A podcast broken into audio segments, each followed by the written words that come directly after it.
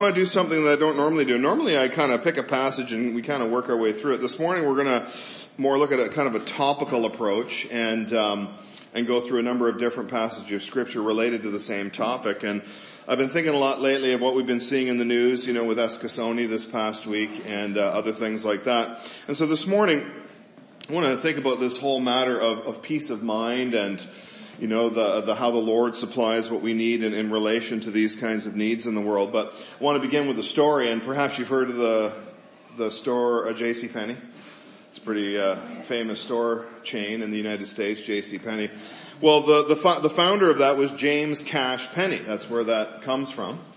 And uh, James, in his life, you know, he founded this store. He was very successful, but he set goals for himself in life that were impossible to achieve. So much so that he became uh, depressed. He became so depressed that he uh, actually got shingles and was hospitalized, and he was in hospital for quite some time. And uh, there came one evening where he felt he was literally going to die, and so he wrote letters to all of his family members, expecting not to make it through the through the night. Uh, in the morning, uh, to his surprise, he was still alive, and he heard down the corridors in the chapel of the hospital um, a group of people singing God will take care of you. Perhaps you've heard of that old hymn. I was actually going to try to sing it this morning, but I couldn't find the music for it. uh, God will take care of you. And he heard this hymn and within a short period of time he had entrusted his life to Christ and he found a peace and a joy. And he later said this. He says, I realized then that I alone was responsible for my troubles. I knew that God with His love was there to help me. He said that from that day forward, his life was free of worry and it was all because he realized that God would take care of him. The founder of J.C. Penney found the Lord and he found peace uh, as an answer to his fear and his um, his troubles. But you know, worry and fear are real problems for the world today and they're a problem in all of our lives. I think if we were honest with ourselves, I will admit to you, you know, you know, you're supposed to be a man of faith and all that and yet we struggle. We, we have fears, we have doubts and, and there's many things which come into our life that bring us anxiety to, to varying degrees. And you know, it doesn't seem that anyone's immune. The rich and the famous are not immune from this. We know from the, the sad history of the news. So, you know, we could think of Robin Williams a few years ago, you know probably one of the funniest men that's ever lived, a very successful actor. I love that guy. You know, uh, and yet he took his own life, you know, and there's many rich and famous people. So money and success are not guarantees that a person will not go through depression and anxiety and fear and, and all kinds of problems in life, right? We know that uh, ministry people are not exempt. You know, sometimes we struggle with this in the church and we like to create this false impression that, you know, that we who know the Lord or ministry personnel can't go through this. And yet, just last year, a, a pastor took his life in the United States. That was in the news as well. It happens, right? Um, sports people, just last week, I think, I just read about a skating couple in the U.S. and they, they were very successful, but they were denied some championship and, and this man took his life. Very successful sports figure. So nobody's exempt from this, you know? And we read from what's going on in Eskasoni and our heart breaks for those people. Well, I've done some research, uh, you know, and I've been looking up some statistics and some data and on secular sites. And so I found this Dr. Jean Twenge from Psychology Today and here's what she says, quote, anxiety and depression are markedly higher than they were in earlier eras.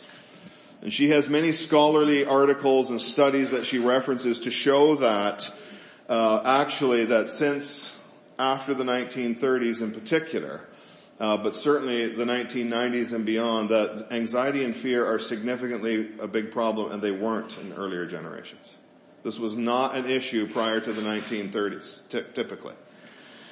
And I read another, uh, there's another studies by the Canadian Union of College and University Students. There's all kinds of amazing studies out here and there's a website called anxiety.com. And here's what they say, quote, Every study says that there's a dramatic rise in mental illness and suicide, and this is particularly true for children and teens. This is what the secular people are saying.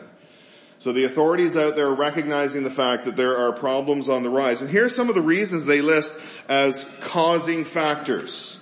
Okay? Increased parental pressures increased adoption of electronic media. That's very interesting, you know, but there's studies coming out now that show that our young people are, the reason they're suffering depression and anxiety is because they, of the, these electronic devices. Uh, increased performance pressures, whether it be educational, financial career, increased terrorist events in the world, divisive news, violent TV programming, music, video games, uh, graphic children's media, sexually explicit material available everywhere, social media pressure, reduced face-to-face interactions, right? So we call it social media, it's actually anti-social media. Reduced parental contact, children are prematurely separating from their parents and families and bonding to their peers instead of their parents. Drugs, uh, overly protected and indulged children. These are, this is a secular website uh, reduced expectations on young adults, and the I generation, this is interesting to me, the I generation where everyone believes they are entitled to whatever they want, from opinions to lifestyle choices and whenever and however they want it. This is a secular website. so these are some of the factors they identify that's causing us trouble out there, and, and I want to just share, it says here that even though life is easier today, without a doubt, in terms of the, the burden on people in terms of survival, that the stress level for people has been unparalleled in society and the world. And so it, it's making a huge difference on our health psychologically, emotionally. So here's what they say about the solution. And this I find very instructive. It says, unfortunately, there aren't easy solutions. What is required is a wholesale rethink about the many contributing factors and then adopting healthy change. Listen to this. But based on how society got here and where it is currently headed, it is unlikely we will see a positive change anytime soon. The expectation is that things will get much worse. So these doctors and scientists see the, the societal changes as being negative and that they're going nowhere in the right direction anytime soon. That's really quite instructive to me because of course the Bible tells us the same thing. And it says, so the best we can do is seek whatever mental health support we can and then work at making families healthy one person at a time. They, they have no real answer to this problem. Lots of data on the problem, no real answers for it. So where is peace of mind to be found? And does the Bible address this issue? Yes, it does. And I want to say very clearly right up front that I am not against uh, mental health professionals. I am not against psychological help. And in fact, as a church, we want to be supportive of that. And if there's anybody here that struggles with that, you should not suffer in silence. You should not feel ashamed. We, we support that. And by all means, I am not suggesting that we should not avail ourselves of whatever medical supports uh, are needed. That's not what we're saying. But what we are saying is that there is an answer for a lot of this also in Christ. And so we want to emphasize what the Bible teaches on this subject this morning. And the Bible does talk about peace of mind and, and many issues. The Bible does address some of these issues. And for a lot of people in this world, you know, there are mental diseases which are physiological and, and, and need to be treated and so on. And then for a lot of people, there's a lot of anxiety and stress that is not related to that. It's just, you know, as in J.C. Penney's case, you know, he had a wrong focus on himself and he needed a, a shift. Isaiah 26, 3 is where we're going to begin. I love this verse. Isaiah 26 and verse 3. It says this. It says, you will keep the mind that is dependent on you in perfect peace, for it is trusting in you. Speaking of God, God, you will keep the mind that is dependent on you in perfect peace, for it is trusting in you. That's quite a promise we have from the scriptures. And here we have this clear statement of the peace of mind that can come for, for the one who is dependent on the Lord, who is trusting in the Lord. And, and those are kind of the two keys that we see in this verse, dependence and trust. Isaiah 26 verse 3. Isaiah 26 verse 3. Dependence and trust. And you know, there's the challenge for us as Christians, you know, and for people in general. How are we doing in these areas of dependence and trust? You know, and I would say to you, I'm going to share with you some personal stories, but obviously, you know, we who know the Lord and we have put our trust in Him and yet are we there day by day? You know, I mean, and that's a real question to ask myself because I can confess to you, there are days when I'm not really depending on the Lord and there's days when I'm not really trusting in Him. I'm kind of wrapped up in different things. But where there is dependence, where there is trust in the Lord, the Lord tells us that there's, there's a perfect peace, um, of mind. And, and the question for us as Christians is, do we realize our dependence on the Lord? Do we realize our need for Him day by day? You know, Jesus would say in a different context, without me, or you can do nothing without me. And that came to, you know, service and gifts and serving the Lord and so on and so forth. But the bottom line is, is that we, there is a need for, in our lives, for the Lord. And oftentimes, I think even as the Lord's people, we can forget that dependence and we can become independent and start striking out in our own strength. Are we truly depending on the Lord? Are we truly trusting in Him? Easy to say, maybe sometimes harder to do, you know, especially when we face difficult situations in life. There's been many times in my life when I faced financial difficulty in particular when I do not trust the Lord. I, I hear what He says to me, but I don't really necessarily believe it applies to me in that situation. You know what I'm saying? Um, and so it's a, it's a challenge for us. You will keep the mind that is dependent on you in perfect peace, for it is trusting in you. And when we trust the Lord, there is peace and understanding as we can let things go and leave it in the Lord's hands. Psalm 55 verse 22. Psalm 55 verse 22. As I said, we're going to jump around a little bit, so my apologies for that.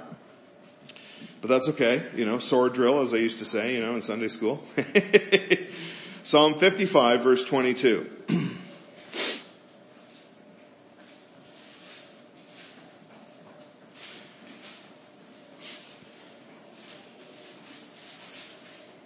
Psalm 55 verse 22 says, cast your burden on the Lord and he will sustain you. He will never allow the righteous to be shaken. Cast your burden on the Lord and he will sustain you. He will never allow the righteous to be shaken. Are you carrying any burdens? well, we all do to varying degrees, obviously, you know. We obviously, before we come to Christ, we carry the burden of sin and as even as Christians, we can carry that burden sometimes as we don't cast it off to the Lord. We carry burdens of doubt, of fear, of all kinds of problems in our life. And God says, cast it on the Lord. Because you know what? God can carry that load. It weighs us down and we're not able to carry it. It will destroy us if we don't find a way to offload it. But God can carry the load. He is able, He is strong, He is mighty, and He encourages us to cast it on Him and as we do that, He will sustain us. He will be there for us in strength. He can, but it's hard for us to sometimes cast that burden off. We, we want to hang on to it, or even if we don't, we don't know how to cast it off, but you know. And we think, well, look at the apostle Paul. There was uh, almost the perfect Christian. Really? I think we put the man on too much of a pedestal. You know, Paul had such a burden and he carried such a load and he tells about it. He tells us about it in 2 Corinthians chapter 1. I want to read two verses for you. 2 Corinthians chapter 1 and verse 8, Paul will explain to us about a burden. Now he doesn't tell us exactly the nature of it, but he said it was so bad that he wanted to die. So, you know, here's the apostle Paul, a man who has seen Christ to his, you know, face to face, who had an amazing, you know, unction from the Lord, an amazing ministry, who, who saw the power of God at work, and he had a burden here so great he wanted to die. 2 Corinthians 1 verse 8 says, we don't want you to be unaware, brothers and sisters, of our affliction that took place in Asia. We were completely overwhelmed beyond our strength so that we even despaired of life itself. Now Paul faced persecution, he faced opposition, he faced people trying to kill him all the time. He wasn't, he wasn't, you know, dealing here necessarily with uh, perhaps a burden of anxiety. It was a kind of di- direct, you know, uh, oppression and persecution. Yet, whatever this was, it overwhelmed him. A man who knew the Lord. It overwhelmed him to the point of wanting to die. They despaired even of life. That's how bad it was. So Paul knows what it was like, even as a Christian, to have a burden that is so heavy he could not bear it, but he found the truth of Isaiah 26. Let's read verse 9. It says, indeed, we felt that we had received the sentence of death so that we would not trust in ourselves, but in God who raises the dead. You see, the mind that trusts in God, perfect peace, Isaiah 26, we read it together. Paul said that this burden was so great upon them, but ultimately it led them to trust in God and not in themselves. And through that they found that God is a God of peace and sustaining power. And so Paul had the burden and Paul found a way to take it to the Lord. What does the Bible say about our burdens? Well, I love 1 Peter 5, 7. It says, casting all your cares on Him because He cares about you. The Lord cares deeply about what's going on in our lives. He cares deeply about what's going on in our hearts and in our minds. He is able to bear our loads and burdens.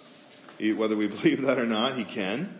And He calls us to throw it on Him.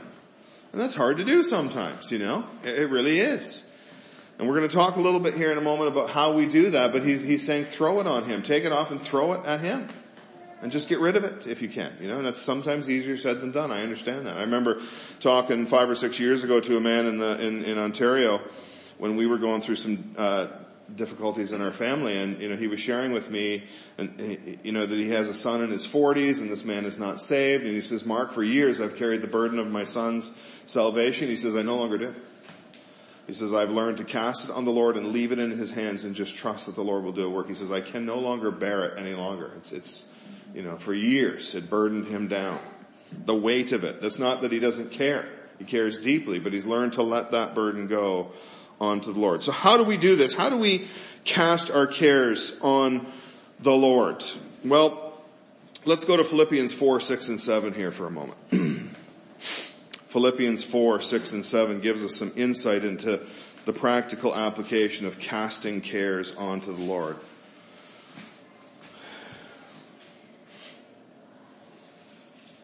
Philippians 4, 6, and 7. He begins by saying, don't worry about anything, and we might say, well that's, uh, yeah, sure. you know, don't worry about anything. But nonetheless, the scripture does say that, right? So it's not a suggestion for us, it's an actual command of scripture, and yet we struggle with this one big time. Don't worry about anything but, so here, here comes the practical application, but in everything, through prayer and petition, with thanksgiving, present your requests to God. The way we're going to unburden those things is to enter into prayer. Uh, with petitions before God, asking Him for things. With thanksgiving, thanking Him for things. The only way to unburden that load is to, to enter into a discussion with it about my Heavenly Father and to cry out to Him for mercy, for help, for grace, for the ability to cast it on Him, to, to understand the truth of the matter. It's through prayer. And yet, you know, as Christians, and I'll be the first one to admit it, there's lots of times in my life where when the difficulty comes, the first thing I do is run the opposite way. I don't go to prayer. I, I sit and fret. I try to do something, you know, and it's almost sometimes the last thing I do is pray about it. And if I do pray about it, it's, it's, it's a short, meaningless, empty, shallow prayer. But, you know, do we have the kind of prayer life where we do business with God? That we labor in prayer, that we wait on Him, and we're like Jacob who will hang on and say, I will not let you go until you bless me. you remember that when Jacob meets the angel in the Old Testament? He grabs onto him, he wrestles with the Lord, he grabs onto him, he says, I won't let you go until I receive a blessing, right? Do we take this serious enough to really do business with God in prayer? I struggle with that. I confess that to you. And yet, this is the key in everything through prayer and petition. In other words, we come before God, we bring it to Him. And in that we also bring thanksgiving. You know, we're not just like the continual complainers before the Lord, but we have lots to be thankful for, even in the midst of difficulties. Now this is going to be a very trite example, but I'll share it with you. I was at my son's house in North Bay this week and you know, it, the house was full because my other son and his family was up from Peterborough, and so the only place for Janet and I to sleep was on the air mattress in the basement. Now the air mattress in the basement is a tall one. It's got like an automatic fan, so there's no work involved. But the basement of my son's house in North Bay, where it's like minus 100, not really, minus 30, uh, is freezing cold, and the air in that mattress is freezing cold. And the first night, Janet and I are shivering on that mattress down there, the cold air in the mattress and it's freezing in the house and we're just, I, I'm wearing my sweater to bed and we're just down there trying to survive, but thankful that we're with our kids. the thought occurred to me, again, this is a minor example, but the thought occurred to me, it's like, Lord, thank you for this mattress because there's many people who don't have a bed tonight. There's many people who don't have a roof over their heads tonight. And even though this is difficult, Lord, I'm very thankful for it. And I found thanksgiving in the midst of my suffering as I brought my petition to the Lord. Um, but you know, there's so much to be thankful for when we really stop to think about it is the point, right? So even though we have burdens, even though we have difficulties, we also have great points of thanksgiving as we come into prayer with the Lord. And that's important. So we come to God with prayers, with petitions, with thanksgivings, and we present these things to God. And look what it says in verse 7. And as we do that, the peace of God, which surpasses all understanding, will guard your hearts and minds in Christ Jesus. There's that peace of mind again. For the mind that is trusting in the Lord, that is dependent upon Him, that has found a way to unburden itself before the Lord to say, Lord, I cannot bear this any longer. I'm just literally giving it to you. I'm, I, I'm done here. I, I'm walking away from this. Lord, help me to leave it with you and to stop struggling with this. And that is hard to do. I, I, I'm not, I am not here this morning saying this is easy to do, or I'm not, and I'm not standing before you this morning saying I've got this all figured out. This is a constant struggle for me. Absolutely. And, uh, but nonetheless, this is, this is what the scripture gives us to deal with these burdens that we bear, these anxieties and these issues that we have in life. Is this where we really go? And that's the real question for you and I today. Is this where we really go?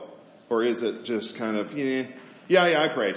Uh-huh, yeah, but nothing's happened because I'm not really doing business with God. I'm not really serious about that relationship with Him. And you know, there's so much escapism in the world today, right? I mean, Eastern religion is all about escapism. Let's just meditate, pretend we're in some like surreal place, and we'll ignore everything going on around us. No, God meets us in the reality of our life, and He gives us peace in the midst of the storm.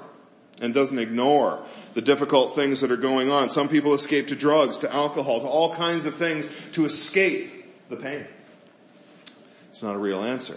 It's just a, a temporary fix as good as it might be at the time. But God meets us in the reality of life and He calls us to call upon Him and to lay it at His feet. And I have no doubt He's just like children, don't you get this? Come to me. I can help you, but you're not coming to me. You're running to and fro and every which way with your difficulties. Where do we really go? What's the true honest answer? Only you can answer that before the Lord. A submarine was being tested and had to resubmerge after a few days under the water. when it returned to the harbor, the captain was asked, how did the terrible storm affect you last night? The officer looked at him in surprise and exclaimed, storm? What storm? We didn't even know there was a storm. The sub had been so far beneath the surface that it had reached the area known to sailors as the cushion of the sea. Although the ocean may be whipped into huge waves by high winds, the waters below and on the cushion are never even stirred.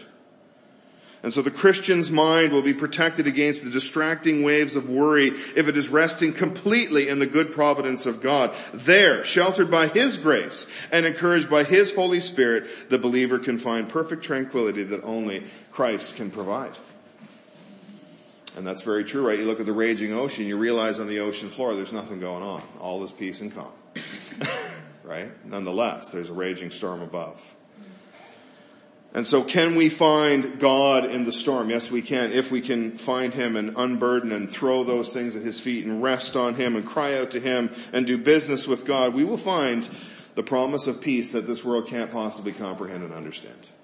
It, it passes understanding. How is it possible that Peter and the apostles can be in prison, in the stocks, having been beaten and singing hymns of praise to God. How can it be that Christians in the past who have been tied to the stake and burned alive can be singing praise to God as they die? How is it that Christians can face uh, sickness and illness in this life, my, like my nephew, oh, sorry, with the brain tumor who can praise God in the midst of that, and, and his wife too, young people in their twenties you know, they're so thankful to the Lord for what they have. That's because that's a peace of Christ. It passes understanding. It doesn't mean that they ignore the fact that he has a tumor. It's real for them. It's serious for them. They're not making light of it, but they found a peace in Christ as they've waited on him. Do we live in that place? On the cushion of the sea, as it were. Isaiah 12 and verse 2. Isaiah 12 and verse 2. Indeed, God is my salvation.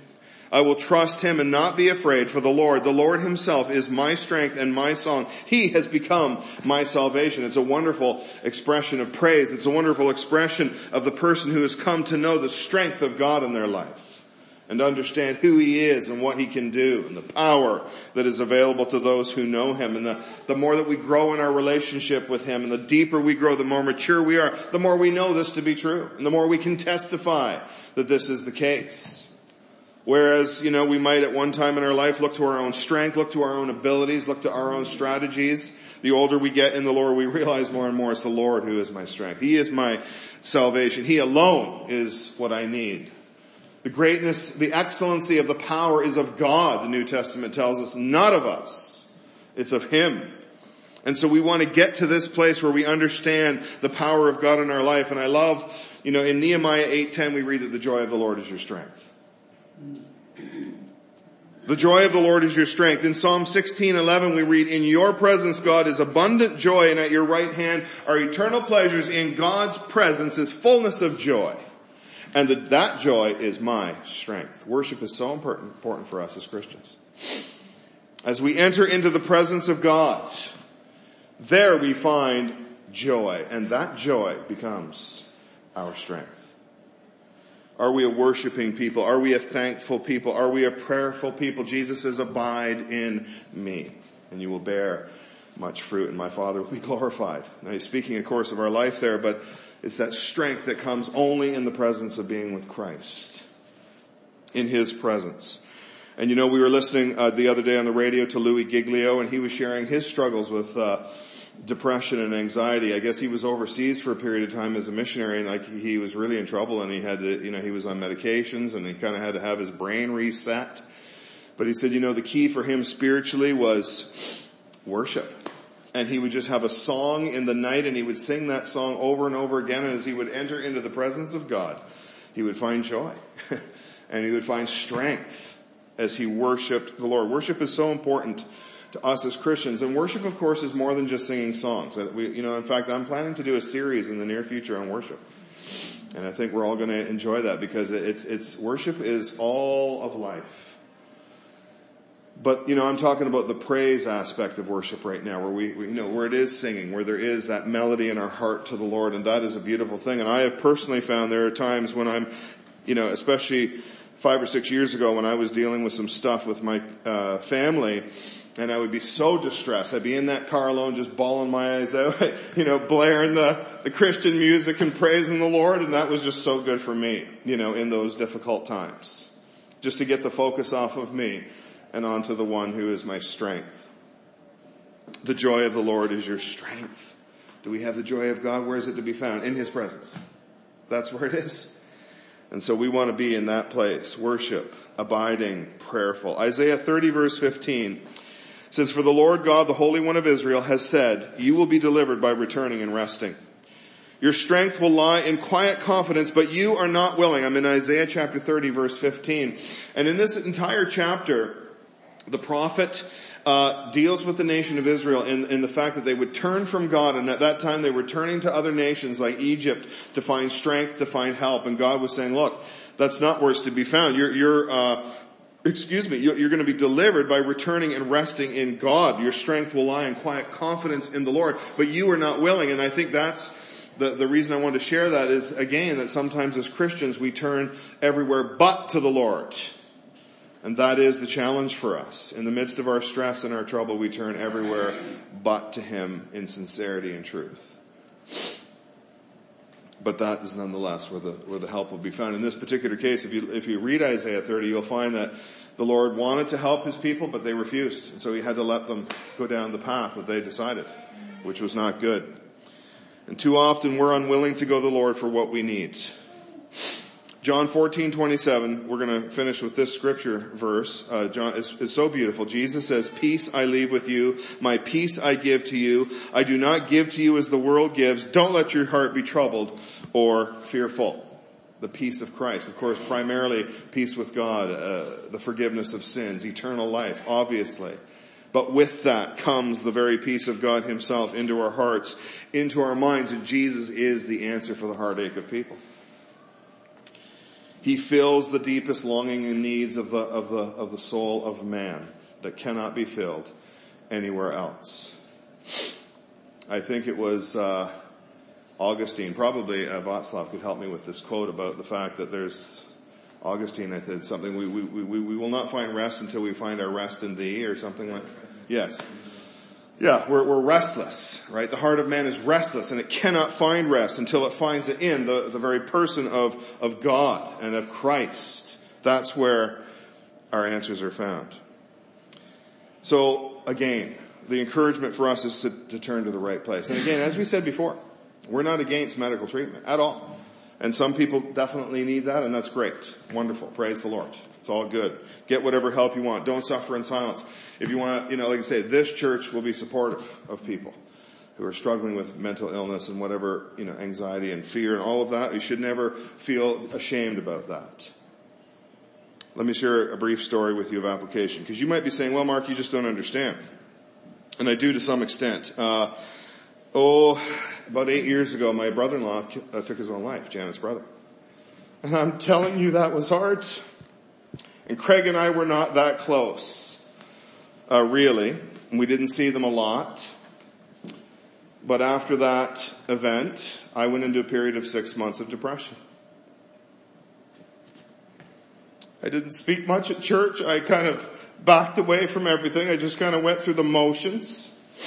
And what I was struggling with was my own failures in that because, you know, I just, I avoided Craig because he was an unbeliever. And for many years as a Christian, I considered myself holier than you. And I didn't hang out with people who drank alcohol and I didn't hang out with people who did all kinds of bad things. And the, the Lord kind of convicted me one day, said, well, gee, Mark, if you're not willing to go and share the gospel, who will? And that's what I was dealing with. My failure in Craig's life to love him. And so as I went through that period, I, I, uh, I said to my wife one night on the bed, I said, hun, I said, you know, my dad struggled with mental illness and he kind of lost his mind. And I said, look, I'm heading in that direction. And I just want to tell you now, before I get there, I'm sorry. And I was never suicidal, but I empathized and I started to sympathize with Craig taking his life. And I started to, I, am such a terrible father. I'm such a terrible husband. And the, this crowded me for six months. And I remember laying on my bed in my house at Peterborough one night.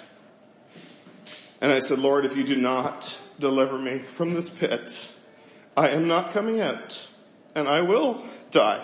And there's no hope. And I don't know how, but I can just tell you that he did. He did the very next day, he just lifted me out of that pit as I cried out to him, as I focused on him. And he set my feet on the rock again. Right? And so I understand a little bit about depression. I understand a little bit about what that's like. I never sought any professional help. I'm not against anybody doing that. Don't, don't, don't misunderstand me.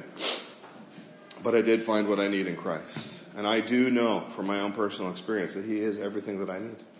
And no matter what problem I face, in this life or the one to come. He is my answer. He is my all. I'm going to just hang on to him. I don't care what anybody thinks about that. He is my answer. He is my rock. And I'm going to hang on to him. And if he considers me foolish for doing that, then so be it. That's what I'm going to do. I trust in him. I believe in him. He is our answer. That's not to say that Christians don't struggle. We do. And sometimes we need help and we need others to talk to and to counsel us and to help us through the difficult times. And that's what we should be doing for one another, helping one another for sure. But may the Lord help us to find uh, true peace of mind in the Lord Jesus Christ. Father, we're so thankful this morning, uh, Lord, for all that you have done uh, for us, oh God. We thank you, Lord, that as we trust in you, as we depend on you, Lord, uh, we can find the peace of mind that we need uh, to live in these difficult days. And Father, there's many fears in our hearts and many doubts, Lord, many anxieties that we struggle with. Father, we can't even rationalize them at times. And and your Lord, I pray that you would just uh, encourage each heart here today. Lord, help us to find you in the midst of that. So often, Lord, we run to different things and we we ignore you in the midst of it. And yet, Lord, bring us back to you, we pray, in your grace and in your mercy. Preserve us, oh God. Protect us in these days. And uh, Lord, we just thank you for the help that you are to us. So God, we want to bless you today. I want to thank you, Father, for who you are and that you, for your great care for us, Lord. Help us to be able to um, uh, cast our burdens on you, Lord, truly, and leave them with you, Lord, and, and live uh, in the peace that Christ has secured for us. So, Father, we bless you today. We ask your blessing on each one here, Lord. If there's someone here struggling this morning, Lord, we just pray that you would just flood their soul with your grace and presence, Lord. Power of the Spirit of God. Lord, lift them out of whatever pit, even as you did me a number of years ago. Lord, set our feet firmly upon the rock, which is Christ. Help us, Lord, to trust in you and not in ourselves. Father, we bless you. We thank you that we are loved by God no matter who we are, no matter what we've done. And Father, we just commit our day to you now, giving thanks in Jesus' name. Amen. Amen. The Lord bless you. Thank you for coming.